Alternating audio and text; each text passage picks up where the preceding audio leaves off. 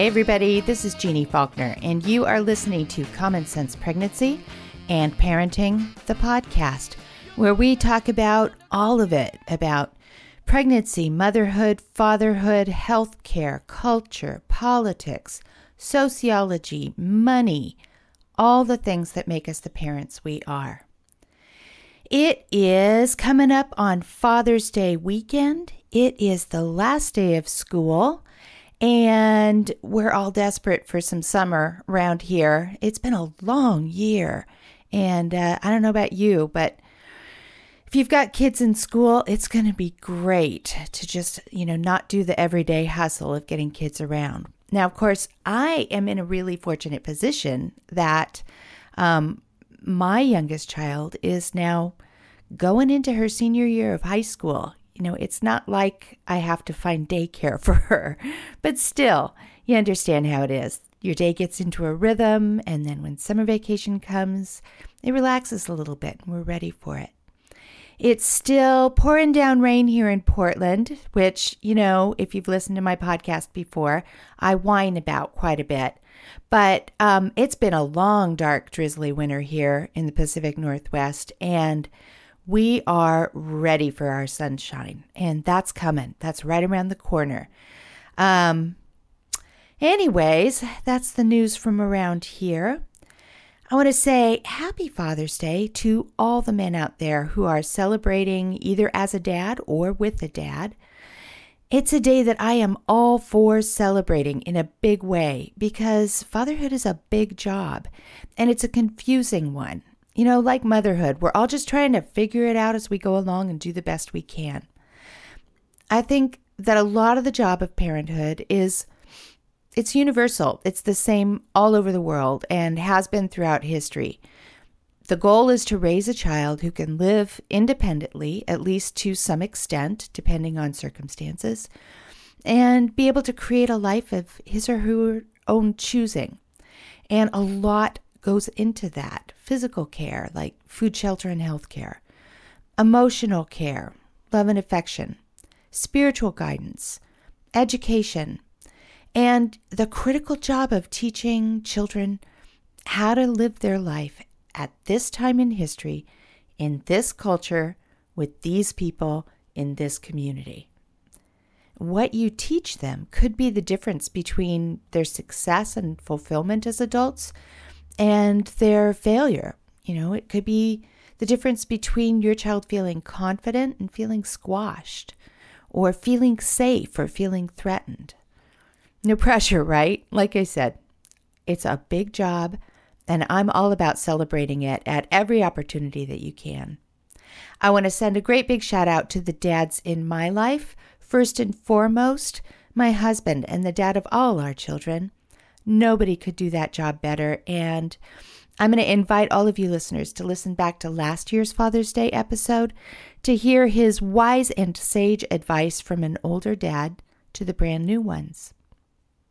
Now, I want to get to this week's guest because we are due for a good long conversation. A couple weeks ago, I met a young man, Marquis Robinson, at a conference that I was attending. And we got to talking about the things we have in common and the stuff that makes us different. He told me he has a little girl and a son on the way.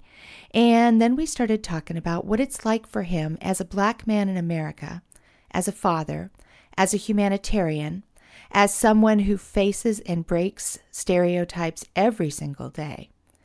And Marquis had some important things to say about fatherhood. So, of course, I invited him to come on the podcast and share his perspective.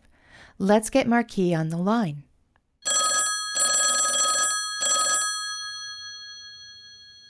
Yeah. Hi, Marquis. How are you? Hi, Miss Faulkner. How are you? I'm good. You can call me Jeannie. You'd be my o- only guest to ever call me by my last name.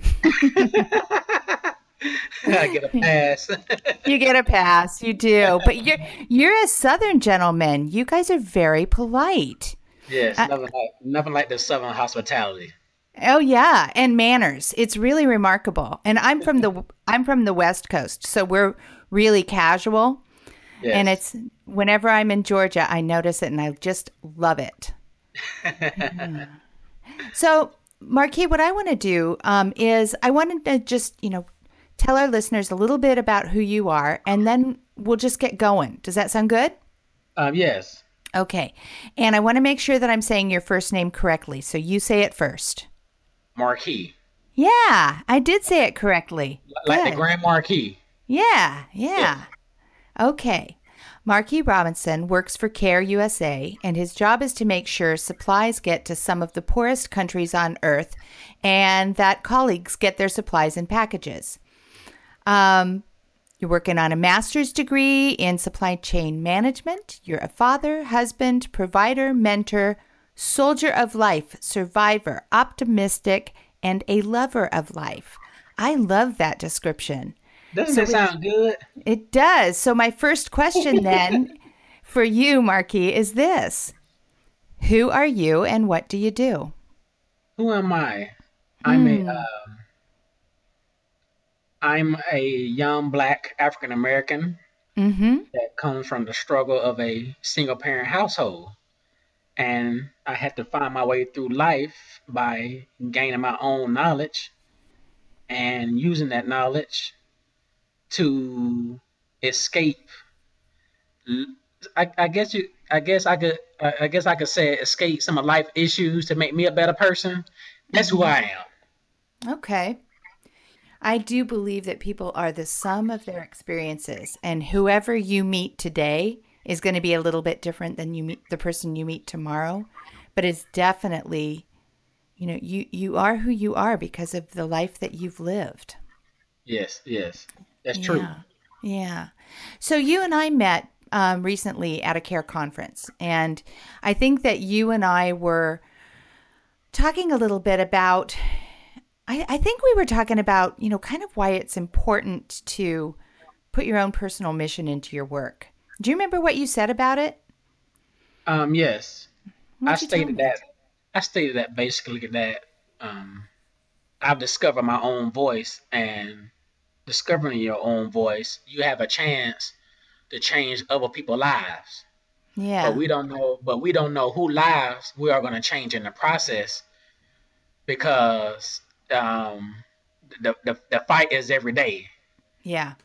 I, I may I may come across someone who's gonna who who's who has a possibility of changing my life. That Yeah. that that's found their voice because no one is gonna find our voice for us. Yeah. We have to do it ourselves, and what we do with it is whatever we whatever we do with our voice hmm is is whatever we is whatever we get out into universe from the Yeah. universe. Yeah. Yeah. So we also have to be careful with our voice. Boy, that's true, isn't it? Yes. Yeah. I I I think I want to describe a little bit more about the work that you do because some of my listeners um, aren't familiar with care and words like supply chain management could mean anything.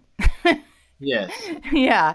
So tell me a little bit more about your work. And the reason I'm asking you about this is because I want to go back to what you said about um, bringing your personal mission to your job and about using your personal voice. Because I really do believe that in every walk of life, in every interaction that we have, whether it's with our career or whether it's with somebody we meet on the street or, you know, the checkout person at the grocery store, we have these opportunities to bring our full selves to the moment.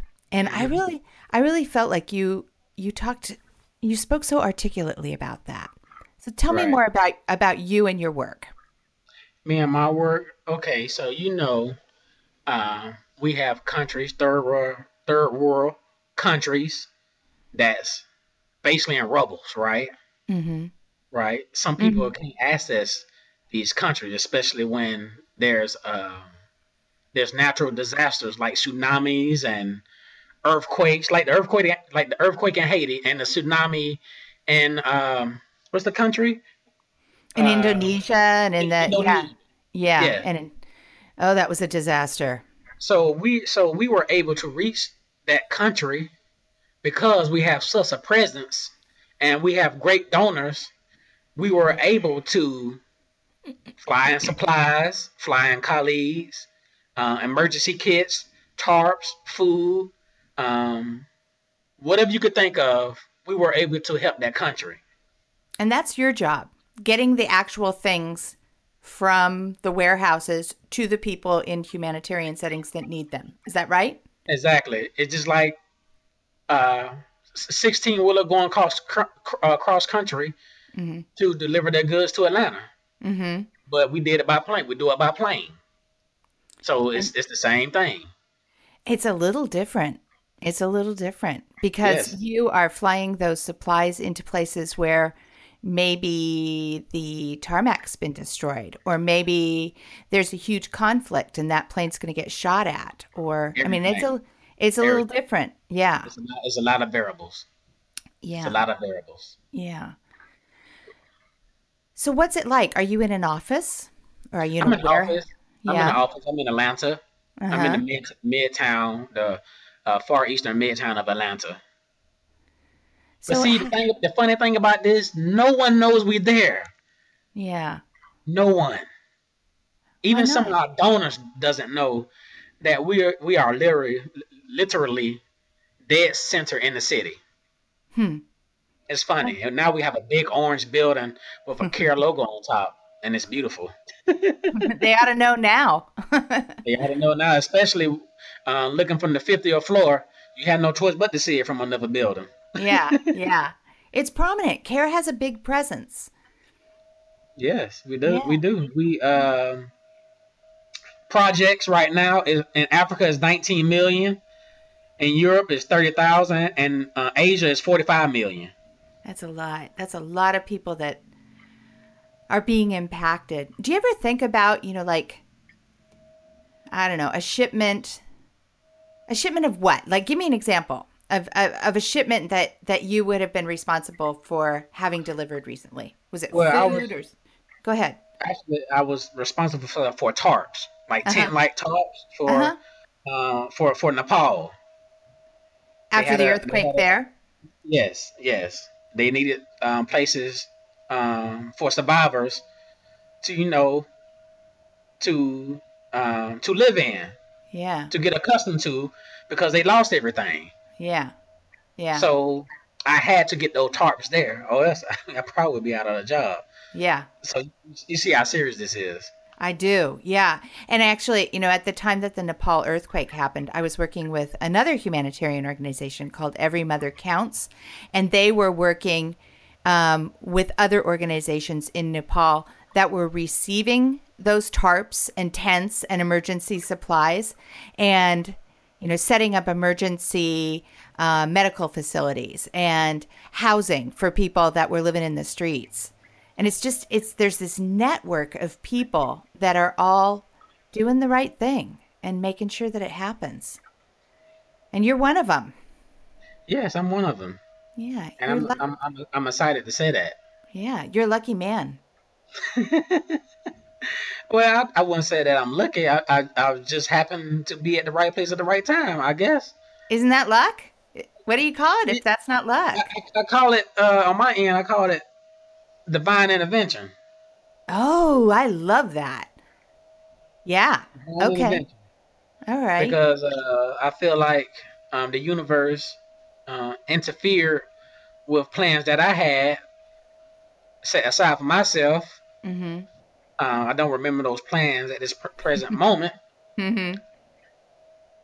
But divine intervention allowed me to some way, somehow. You remember I told you during our interview, I was just sitting at home one day, mm-hmm. and this um, this third party staffing agency called me out the blue, and I was at care. So I I'm I'm I'm, I'm assuming that it is based off luck, but majority of it is divine intervention uh, that placed me in a situation that was healthy, um, more more stability, mm-hmm. stability um, on a mental scale, and mm-hmm. that allowed me to flourish in my career. Yeah, and you've been so, there a while now, haven't you? Uh, this year be seven years. That's a lot of good work. It'll be seven years. Yeah. Did you imagine this would be your career? Did you ever think about? I mean, is this what you wanted to be when you grew up? Um, no, this is not what I wanted to be. What'd you want to be? Not at all. Well, actually, uh, a more thorough and dark background. Be- before I came to care and before I got laid off at Grady, you know, I was uh, what they called um, a street runner. You know, I was I was in the streets. Doing what? You know, doing doing dirt, doing stuff I wasn't supposed to be doing, Uh huh. and I made a, a lot of money. Aha. I Uh, think I'm getting your gist. But however, divine intervention happened. Um, I beat a ten year bid. I, I, I- beat a, a, a ten year prison sentence. Mm-hmm. And So you did not go. I did you not, did not go, go to prison. I did not go to prison, but I was on probation for like five years, Mm-hmm. and I couldn't do absolutely nothing. Mm-hmm. So when my probation was up and I was in, I was deep in debt and stuff was piling up, and you know, I I, I was breakable.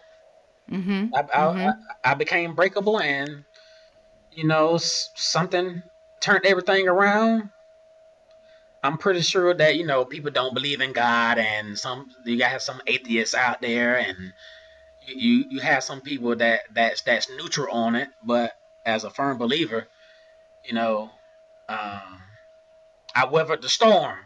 I didn't weather the Yeah. storm by myself, but something allowed me to weather the storm, and I felt like care allowed me to weather the storm during that time period.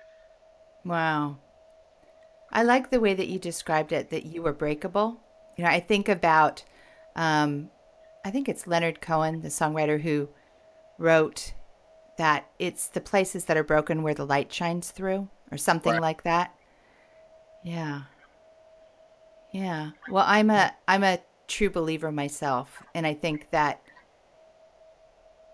you know, I think that if we're paying attention, we often find the the divine intervention. There's the little breadcrumbs in our life that tell us which way to go. Yes, Not everybody's paying attention though, or they're looking at other things. right. Way But different It's there. It's there. It's there. The intuition is there. Yeah. It- Yeah. It's in the gut. You just have to listen. Mm-hmm. But some of us, we don't know how to transition to that listening stage in terms of listening to our, our gut and, and our Yeah. true intentions. It's, I mean, it's, it's, it's, it's like learning to listen. Li- listen to another human or listen to your husband or your wife. When your wife say, you don't never listen, or your husband said, honey, you never listen. It, Mhm. it's, a, it's, a, it's something you have to learn. So, Hmm. How yeah, did you learn? I was I, my disobedience was deep, and um, going to church or trying to go to church, and just by the way, I still don't know the Bible. I'm trying to Mhm. learn it, Mhm. um, but just listening to him um, in my gut, saying, speaking to me, "Hey, this is what you need to do to turn this situation around." Or this Mhm. is what you need to do to become more obedient and start listening to what I'm trying to portray to you. Mm. Even though you can't see me physically, I'm I'm in your soul, I'm in your spirit. Mm-hmm. So here are the routes that you need to take to figure it out. I'm going to I- I'm going to unlock the door for you, but I need you to open it. Huh. I often think about this same thing sort of from the perspective of surrender rather than obedience. Sort of, but I think it might be two sides of the same coin. Right. Like, um, you know, surrendering to whatever it is that is meant to be the best in a situation rather than hanging on to a specific outcome. Right. you know? I, i'm going to be thinking about it though in terms of obedience. And it may just be that you and i have different images in mind for what our god power is you know? Mhm. yeah i don't know. But maybe that's because we've been to we we we have been through different events. We're, we're really di- different we're, yeah. we're, we're different, and our, our backgrounds, how we how we uh, grew up, um, Mhm. our households, our community. We're from two totally different backgrounds, yeah yeah very different very different. And so, I, but I do kind of feel like we're talking about the same thing. You know, we're just talking about it differently. Yes, we are. We are. Yeah. Different Yeah. terms.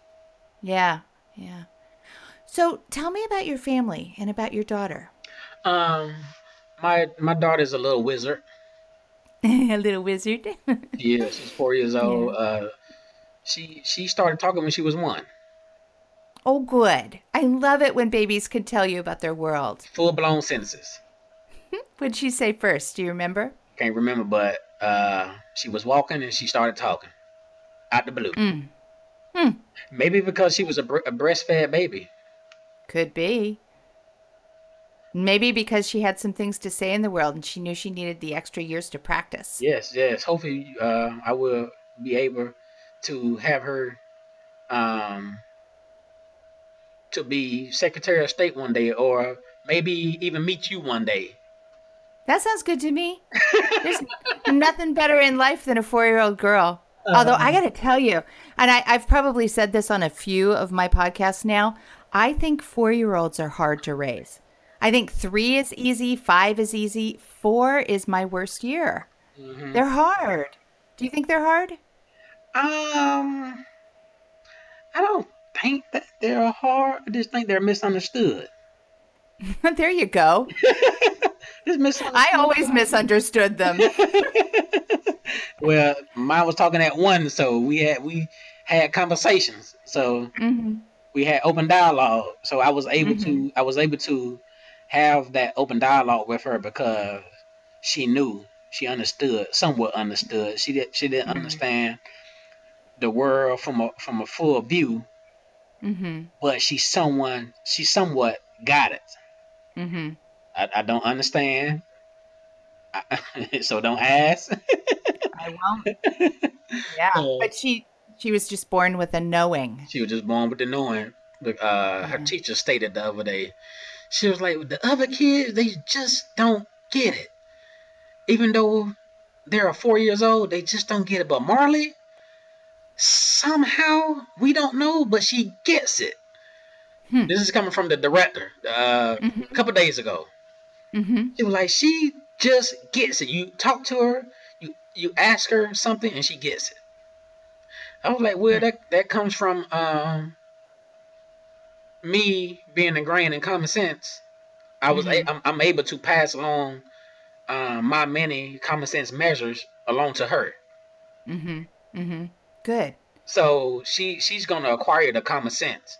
And you can have Yeah. all the book book sense in the world, but you don't have no common sense. Sometimes you're not able to adapt or survive. I couldn't agree with you more. In fact, you know, it's the name of my book and my podcast. Common Yeah. sense. Right. There's, Yeah. there's not a manual. You can't No. go to it when a, when something happens. You can't go to a manual. Yeah. You go to your common sense. But don't you wish you could?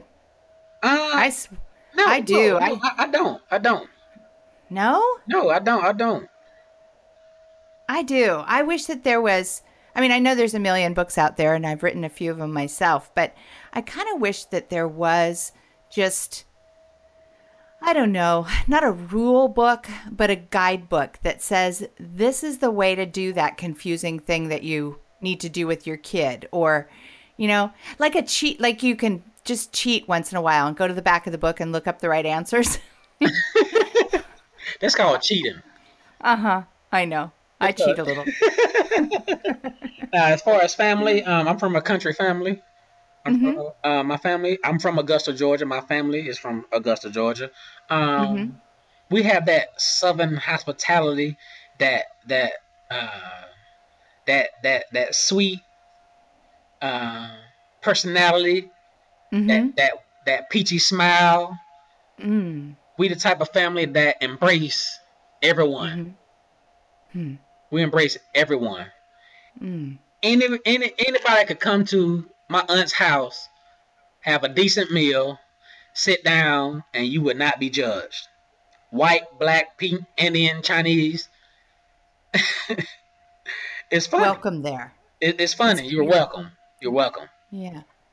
So how did so how does that I mean we started our conversation you were talking about you know you grew up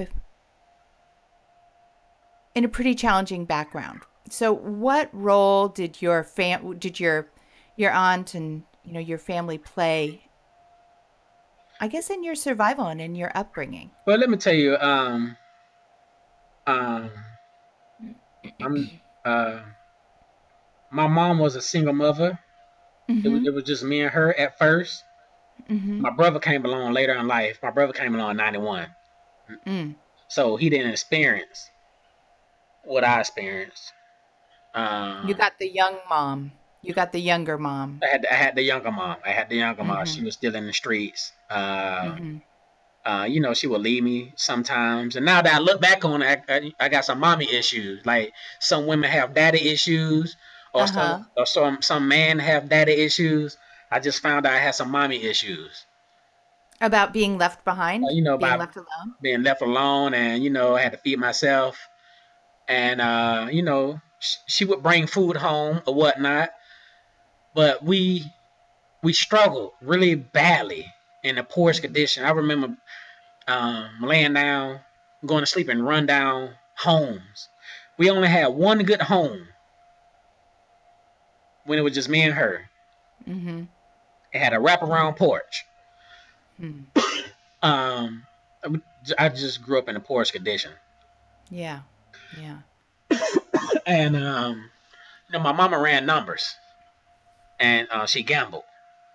Mm. So I I picked up some of, I guess I picked up some of her some of her habits when it come to like gambling and stuff. I always want to gamble gamble for money. Mm-hmm. If it's a game, I always want to put you know, um, money has to be involved or whatnot. Mm-hmm. It can never be for fun. But hmm. now as I gotten older, you know, I just learned to you know to play games for fun. But sure. Um, I lived in I didn't I I never lived lived in the most extreme conditions. Like for instance, like the uh, people in Syria, I've never mm-hmm. lived in those type of conditions before, so I I never understand what they're going through. I'd never be able to understand what they're going through. like in terms of hearing bombings all night, but I heard shootings all night. Hmm. You know, I even yeah at the age of uh maybe like five or six, I seen my first decomposed. You get where I'm going?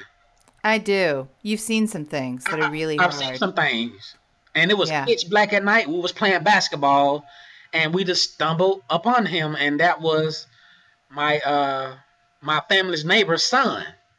Wow. You know, and he was mutilated. You know, mm-hmm. so I've seen things I, and I've run across things at a very young age, and it brought me to this point where I'm very thankful for. Um, I'm very thankful for um, getting rid or exterminating my past life. Do you think you exterminated it or did you just bring it with you? And no. now you are this person. Well, I'm 32 right now, and how it, yeah. has been, you know, I had to call Terminix. Mm. Hmm. So, so yes, Terminix did his job, exterminate okay. things out of my life. So okay. now I have a family. I have a a, a newborn that's due in October. Hmm. and and that's a son, right? Yeah, that's a son. His name is yeah. Quali. Quali, King, Quali King Robinson.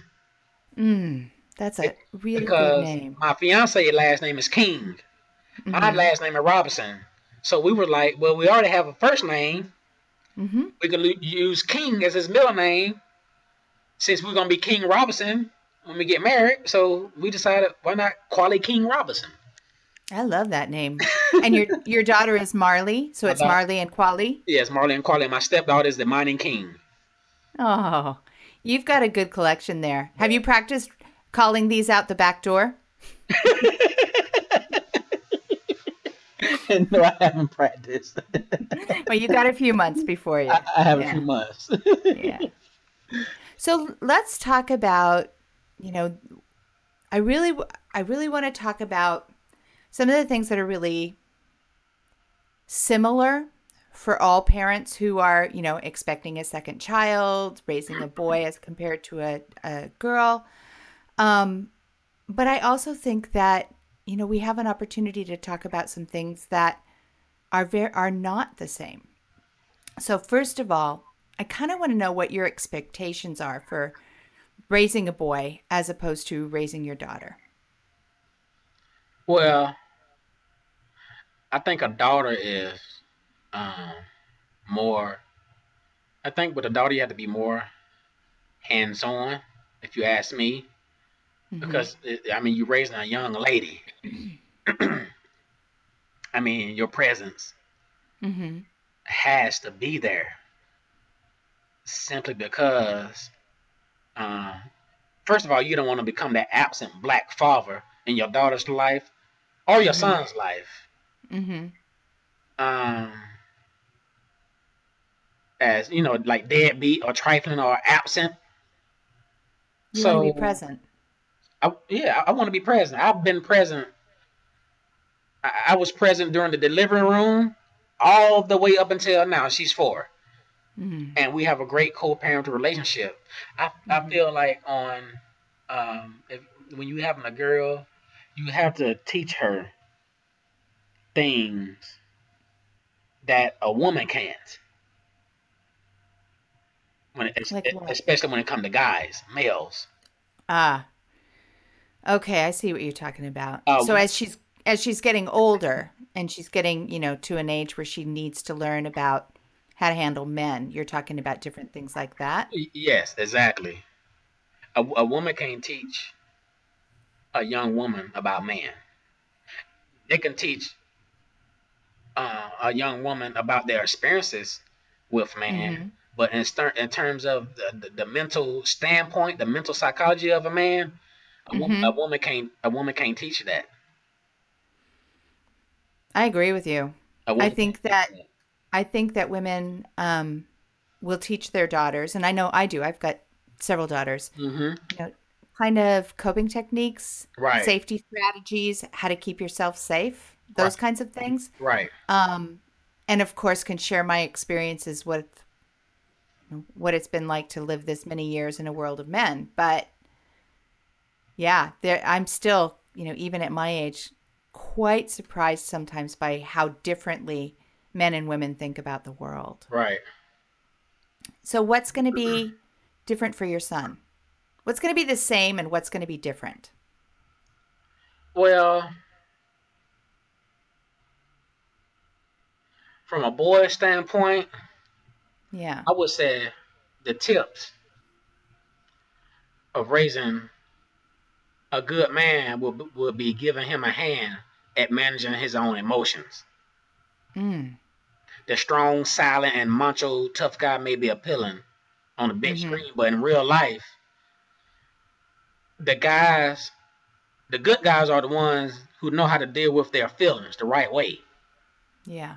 And the, the, the second tip I would say, um, teach them at a young age to find solutions. Getting them to understand that bad feelings may linger. Mm-hmm. And um, when those bad feelings linger, it could lead them to do things that involve stupidity. Impulsive things that is that are going to get him in trouble. Impulsive things that's going to get him in trouble. For instance, we all we know the the past couple years, the past few years, um, the strike on young black African Americans in yeah. the streets of America has been real and broadcast. Yeah. I mean, they treat us like animals. That yeah. The reason being, the reason being, um, young man in, in our generation that the reason these situations is happening is because of the 71% of black households are separated. Separated in what way? Are you talking about in terms of in terms um, of mar- marital status? In terms, of, in terms of marital status, and the woman uh, raising raising the boy, and the dad is nowhere to be found. Hmm. Or he's the dad is in this life, but only teach them certain things. Mm. Hmm. They may teach them. They probably teach them the wrong things. Running the streets with them. Um, mm-hmm. teaching him if the son is with their dad and he watches dad call a woman a hoe mm. or a bitch or something along those lines, and he mm-hmm. ends up picking picking these things up. Mm-hmm. You get what I'm saying? I do get what you're saying. You know, I've I've had the chance to talk with many African American mothers about, you know, what's similar and what's entirely different about raising boys in America. And we can totally relate about some of the challenges, like, you know, boys aren't really built to sit still in school and learn the way girls sometimes find easier, and that gets them in trouble. And we mm-hmm. can relate that, you know, teenage boys can just be stupid and they can be a lot of trouble and they smell bad and they behave impulsively and you know generally they turn out just fine given enough time and guidance. Some. But some. some, some but well yeah but well you know as the mother of a young adult white man i would worry about his teenage self you know and his his safety but i had nothing on the kind of worry that most african american parents have. You don't. Because don't. No, don't. we don't. At all. Not at all. I hate to say this, but you guys don't know what we go through. No, we don't. I mean, I I think that maybe simply due to the fact that I'm a woman, I get a little bit of a glimpse of what it's like to live life through a prism. But I don't understand what it's like to be an, a black person in America. And I don't know what it's like to let your son out the door when you're raising a black son in America. Yeah, because I don't. It's too scary. It's too scary. You come to the Atlanta. Uh huh. The streets of Atlanta. Uh huh. Everyone think it's uh, because Paramount is here now, and Jim Studios is here now, and we have our little rodeo drive now. But the thing is, we practice all this glamour and peaches and cream about Atlanta, where in some places in Atlanta you can't really walk down the street. Yeah. You can't visit. You you can't you can't be there during certain hours of the day. Atlanta is bad. Okay, but let me bad. let me challenge and let me challenge what? this you question. know what, Jenny? It's it's, it's going to be hard for me to raise a, a son in Atlanta. Like I'm going to have to fight every day. Yeah. Because so let me go, because, go ahead. Because the streets of Atlanta is so um it, it, it's so it's so easy to get in it's so easy to get into situations here it, it's too hmm. easy hmm. and the peer pressure is is thick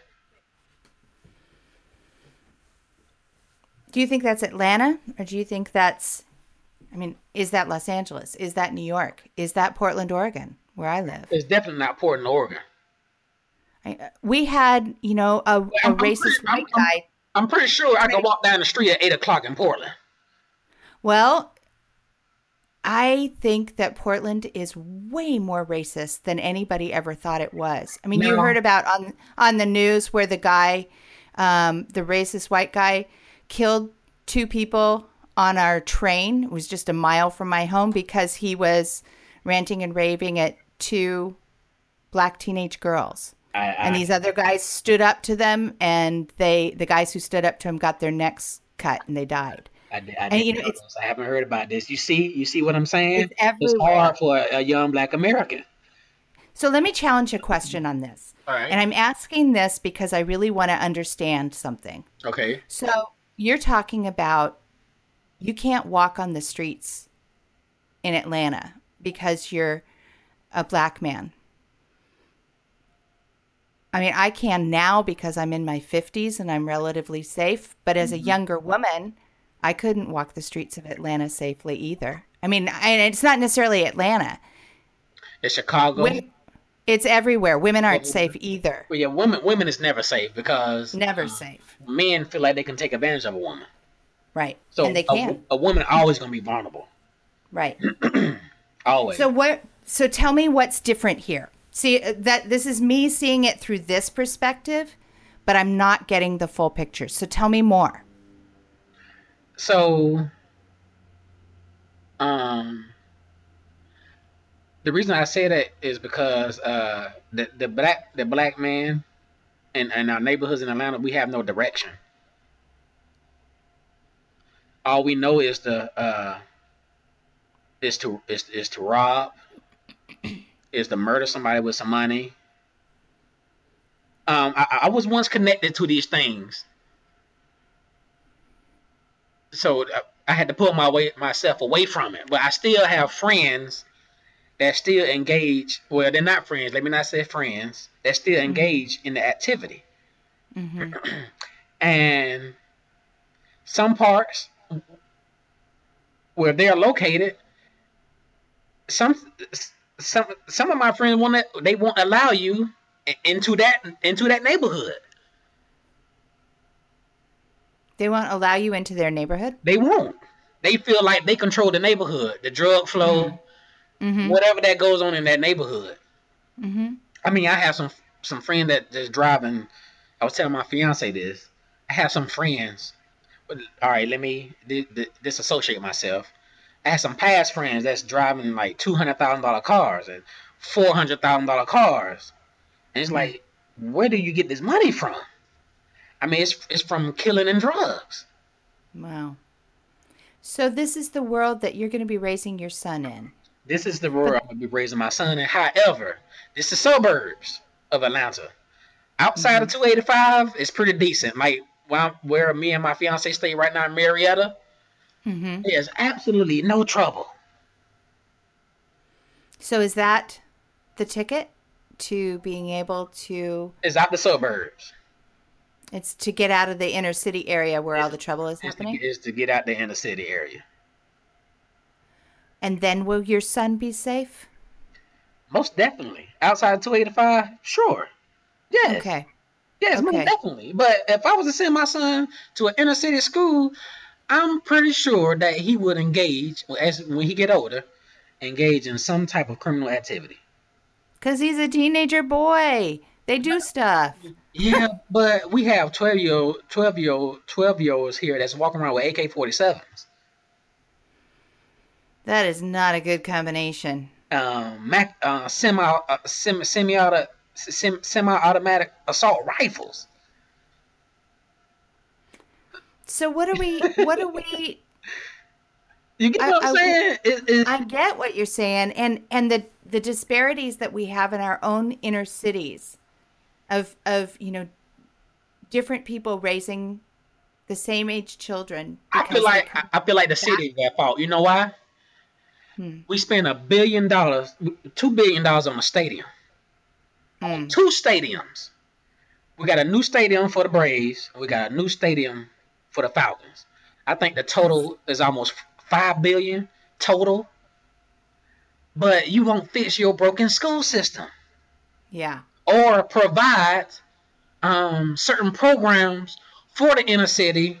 Well, Arthur Blank is doing it now. The owner for the the owner for the Atlanta, I mean Falcons. Mm-hmm. One part of the inner city called the Bluff, Ashby Street in Atlanta. He's actually rebuilding the homes over there and uh, starting programs Hmm.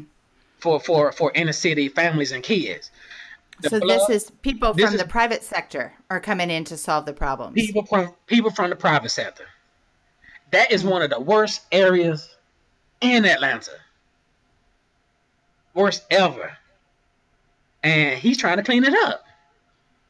But the So city, that- I mean, I, do- I just don't understand it. Like you had a you have a high mur- uh, murder rate in the inner city. You short on police officers, and then you go and build five billion dollar stadiums. But the Atlanta public school system is discredited and lost their accreditation. Hmm. it says something about priorities, doesn't it? Priorities are screwed. Sports, yes. Education, no. and you building this stadium dead center in the middle of the hood. This stadium is in the middle of the hood, Jenny. Mm. So what is that a- saying A, three billion, about- a three billion dollar stadium, but you can't fix our school system.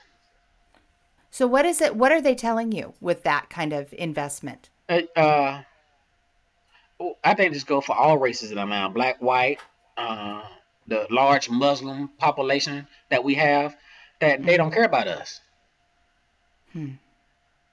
And truly, um, it's kind of like a white man, a white man's world, Yeah. because um, it just seemed more easier for for for a Caucasian male versus. I mean, Doesn't it? the stats is there. I mean, it's, it's there. It's no, you can't turn a blind eye to it. It's easier for a white male to have a career versus a, versus uh um Anybody else? anybody else. Yeah. The pedestal is high. Yeah. I agree. I mean, I hate to. I mean, to your listeners, I hate to say that, but it's real. It is real and it's sort of, you know, I've been I've been trying to have this conversation with my listeners a little bit more intentionally over the last I don't know, f- just as often as I can because there's just so much to talk about here. And I was having a conversation with um, a woman from Texas the other day who works in uh, the birth community in the um, with African American clients, and what we were talking about is the fact that African American women are four to five times more likely to die from pregnancy related conditions than white women, and it has a lot to do with you know inter- interge- intergenerational stressors and um, institutional racism and just the way that the way that the maternal health care experience for African American women is very different than it is for white women. It's very different. They they, they care. They, they they care about. Um. I guess it goes to say that Caucasian women have more access Mm-hmm. to a point They where do. they're not stressed, and they know that they can get the help that they need. Mm-hmm. Generally. It's like, for this goes to Trump. Trump is trying to take away all these programs, but guess who these programs are for? Majority. They are for African Americans. Right. Right. I mean, I'm not saying that we should live off the government, but sometimes we come out the womb poor yeah. versus a white male or a Caucasian um, woman. They might have a silver spoon in their mouth. It's possible. It's possible. And if they, if, if they don't, they still has the most programs available to them Mhm. to push them along to get them where they need to be. Yeah. And I think that some of the issues that we deal with in the healthcare setting are very similar to what the issues that, um, you know, the humanitarian community deals with in developing countries, where we think we know what's best. And so in the past, we've gone in and said, this is how you need to receive your care because we know best about what you need and want. And what we are understanding is that that's bullshit. We don't know. Our clients, our patients know what they need. And so we're just, you know, it's important that we keep, that we have these conversations so that people get that. Our perspective is not the right one simply because we're the healthcare provider or we are the white parent or we are the expert. No. See, another thing is, you know, I, I love working for care. I love work. I, I love all nonprofits. But another issue is, uh, we happen. I, I'm not discrediting any humanitarian organization. Mm-hmm. Trust and believe. But when you look at it, we go in and help all these countries, right? Mm-hmm. We spend billions in these in these countries, and we meddle in these countries, Mm-hmm. but we can't even help ourselves. We have a long way to go, don't we? We can't even help our own citizens. Yeah. The truth is that we could. We Yeah. can. The truth is that that, that we could, but Yeah. claim we don't have the money for it because we send so money to these other countries. We billion trillions of dollars in debt from helping other countries. But we're not. That's not the truth. You I mean, it's less less than 1% of the federal government goes to foreign assistance. So it's not that. It's other things that Other things, is yes, bankrupting our country. yes, Yeah. yes. Yeah. So, Well, Marquis, um, Marquis, go ahead. we we have we've been talking for quite some time and i want to make sure that before we wrap up our conversation that we cover the we cover what you feel is most important from your perspective for listeners to hear Right. what do you want to make sure that our listeners know about you as a father and as you know an African American man who's been where you've been and are going where you're going? I want to say this. Um, this is all. This is um, this is excluding um, African Americans. I just want the next time. Um, the next time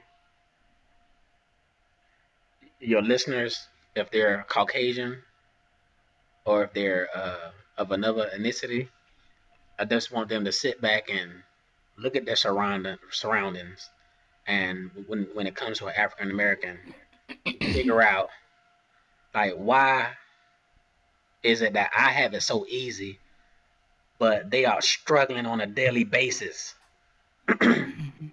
like, what is the struggle? How do they in, in, in, in, incur this struggle? Like, why do they struggle like this? Or, or why they don't have the programs, the correct programs like they have, Mm-hmm. why they can't get the same, the same assistance. I mean, I just want people to understand. I mean, sometimes it, it may take for them to walk in our shoes, like leave their homes and go and stay with that displaced family, stay there for a Mhm. month Mm-hmm. To really see what goes on because no no one knows. Right. I know what Yeah. goes on in a in a separated household, a dysfunctional household, a household that I've been in, and the friend was giving his mother drugs because he didn't want his mother to go out to go out the front door and get it. Yeah. I just wish the world would see. Because you know what? When whenever we start a riot, whenever we have these rioting issues, um, when it comes to us getting gunned down, you see all races come to our defense. But when shit gets when shit hits the fan or get real, everyone flees. No one wants to be part of the real struggle.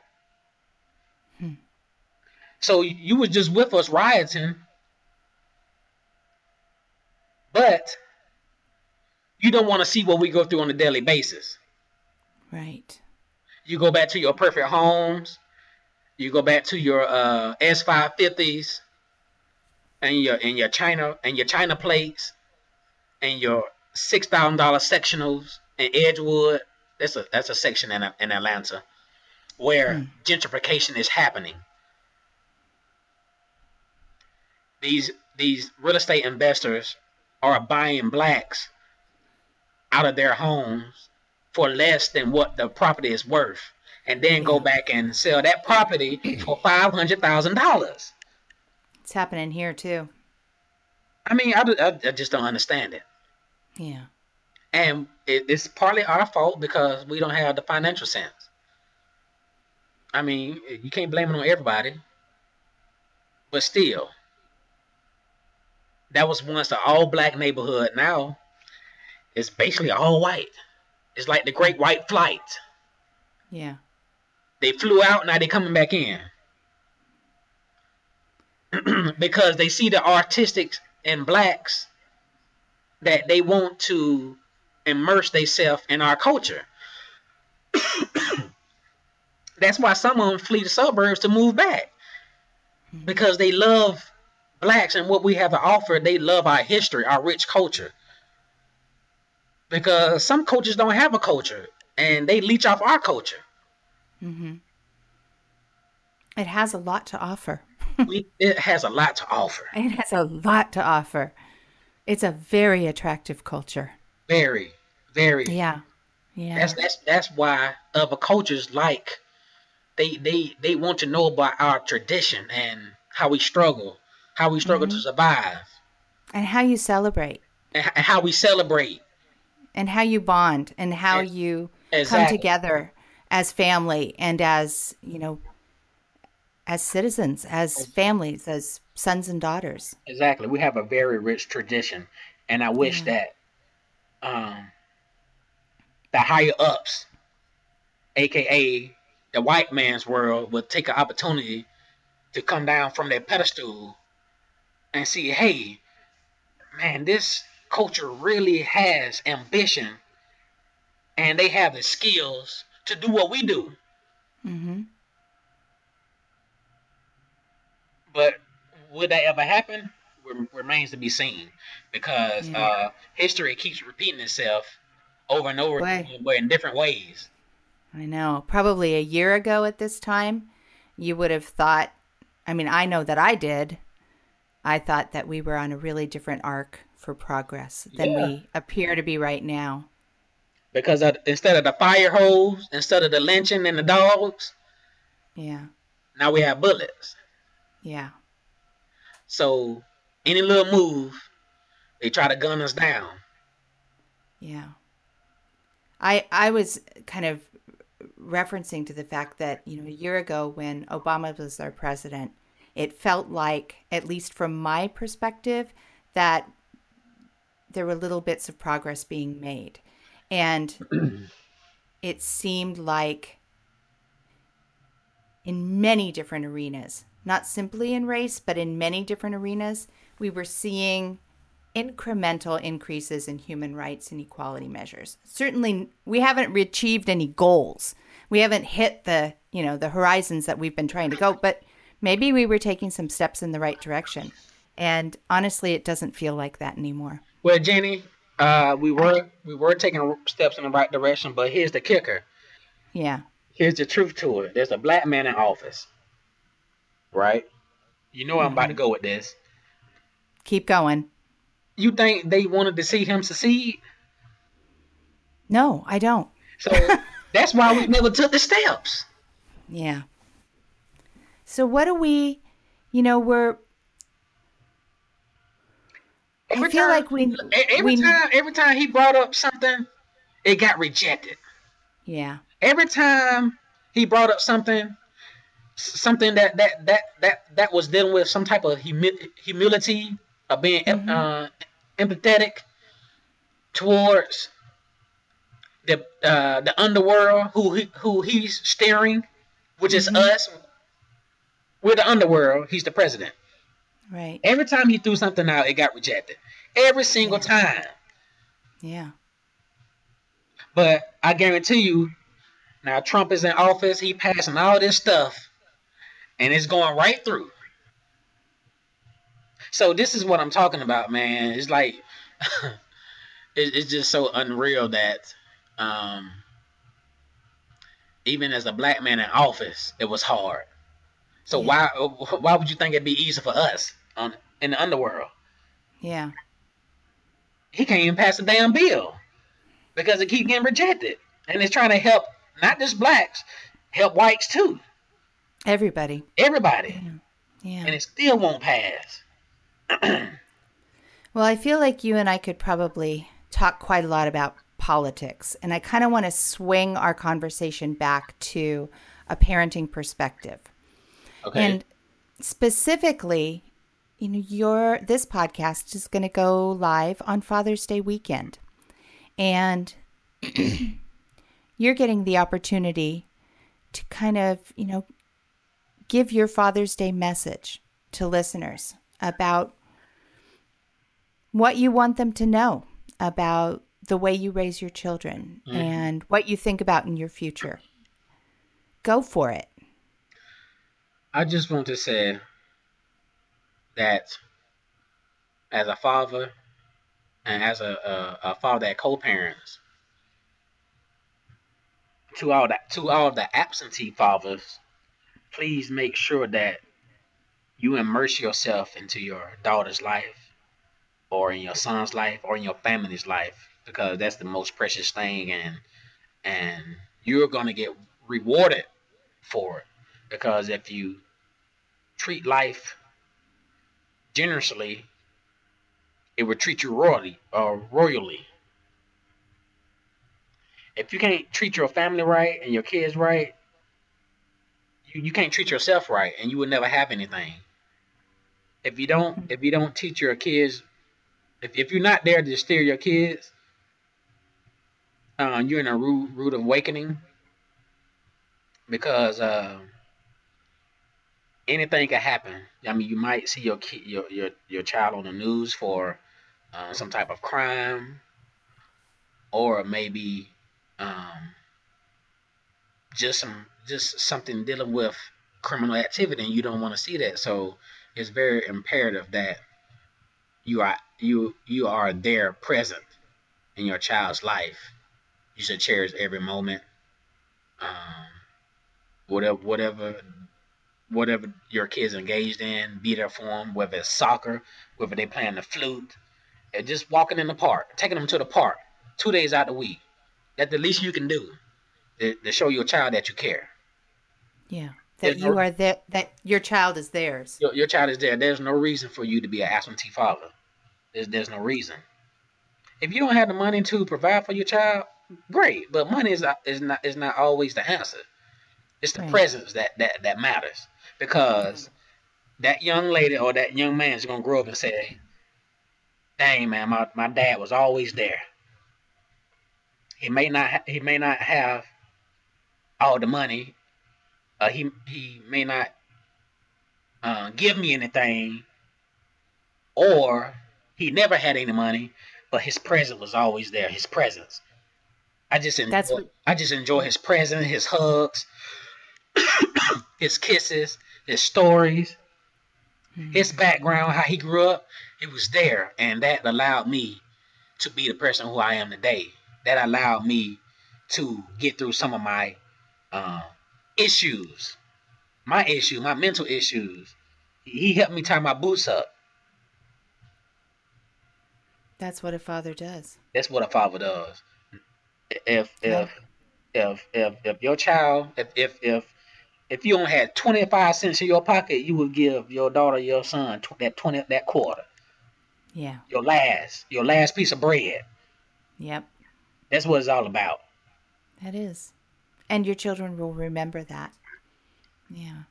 Oh, I've got just two more questions that I like to ask everybody. And the first one is this How would you fill in this statement? Nobody ever told me that.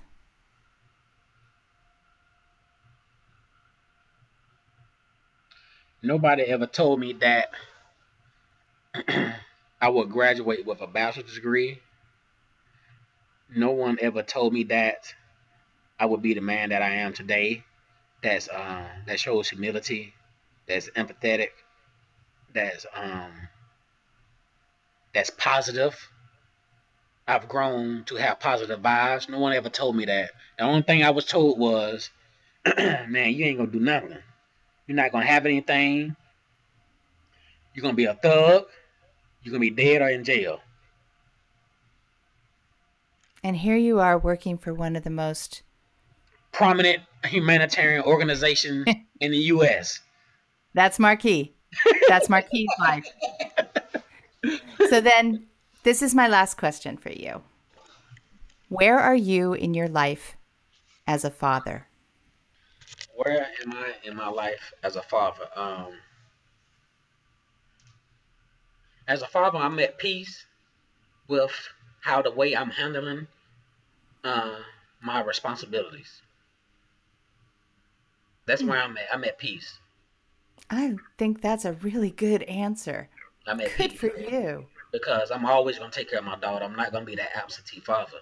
And when when um when my son comes along, I'm gonna make sure I hold down my household and keep my household together. And being a stepdad, I'm gonna make sure that I instill common sense and respecting her as well as I treat my as I treat my daughter. Yeah. These Yeah, are the children in your life. Yes. That's the most you you can't do nothing else. That's all you can do. Now, whatever they take in the world when they get older is what they take.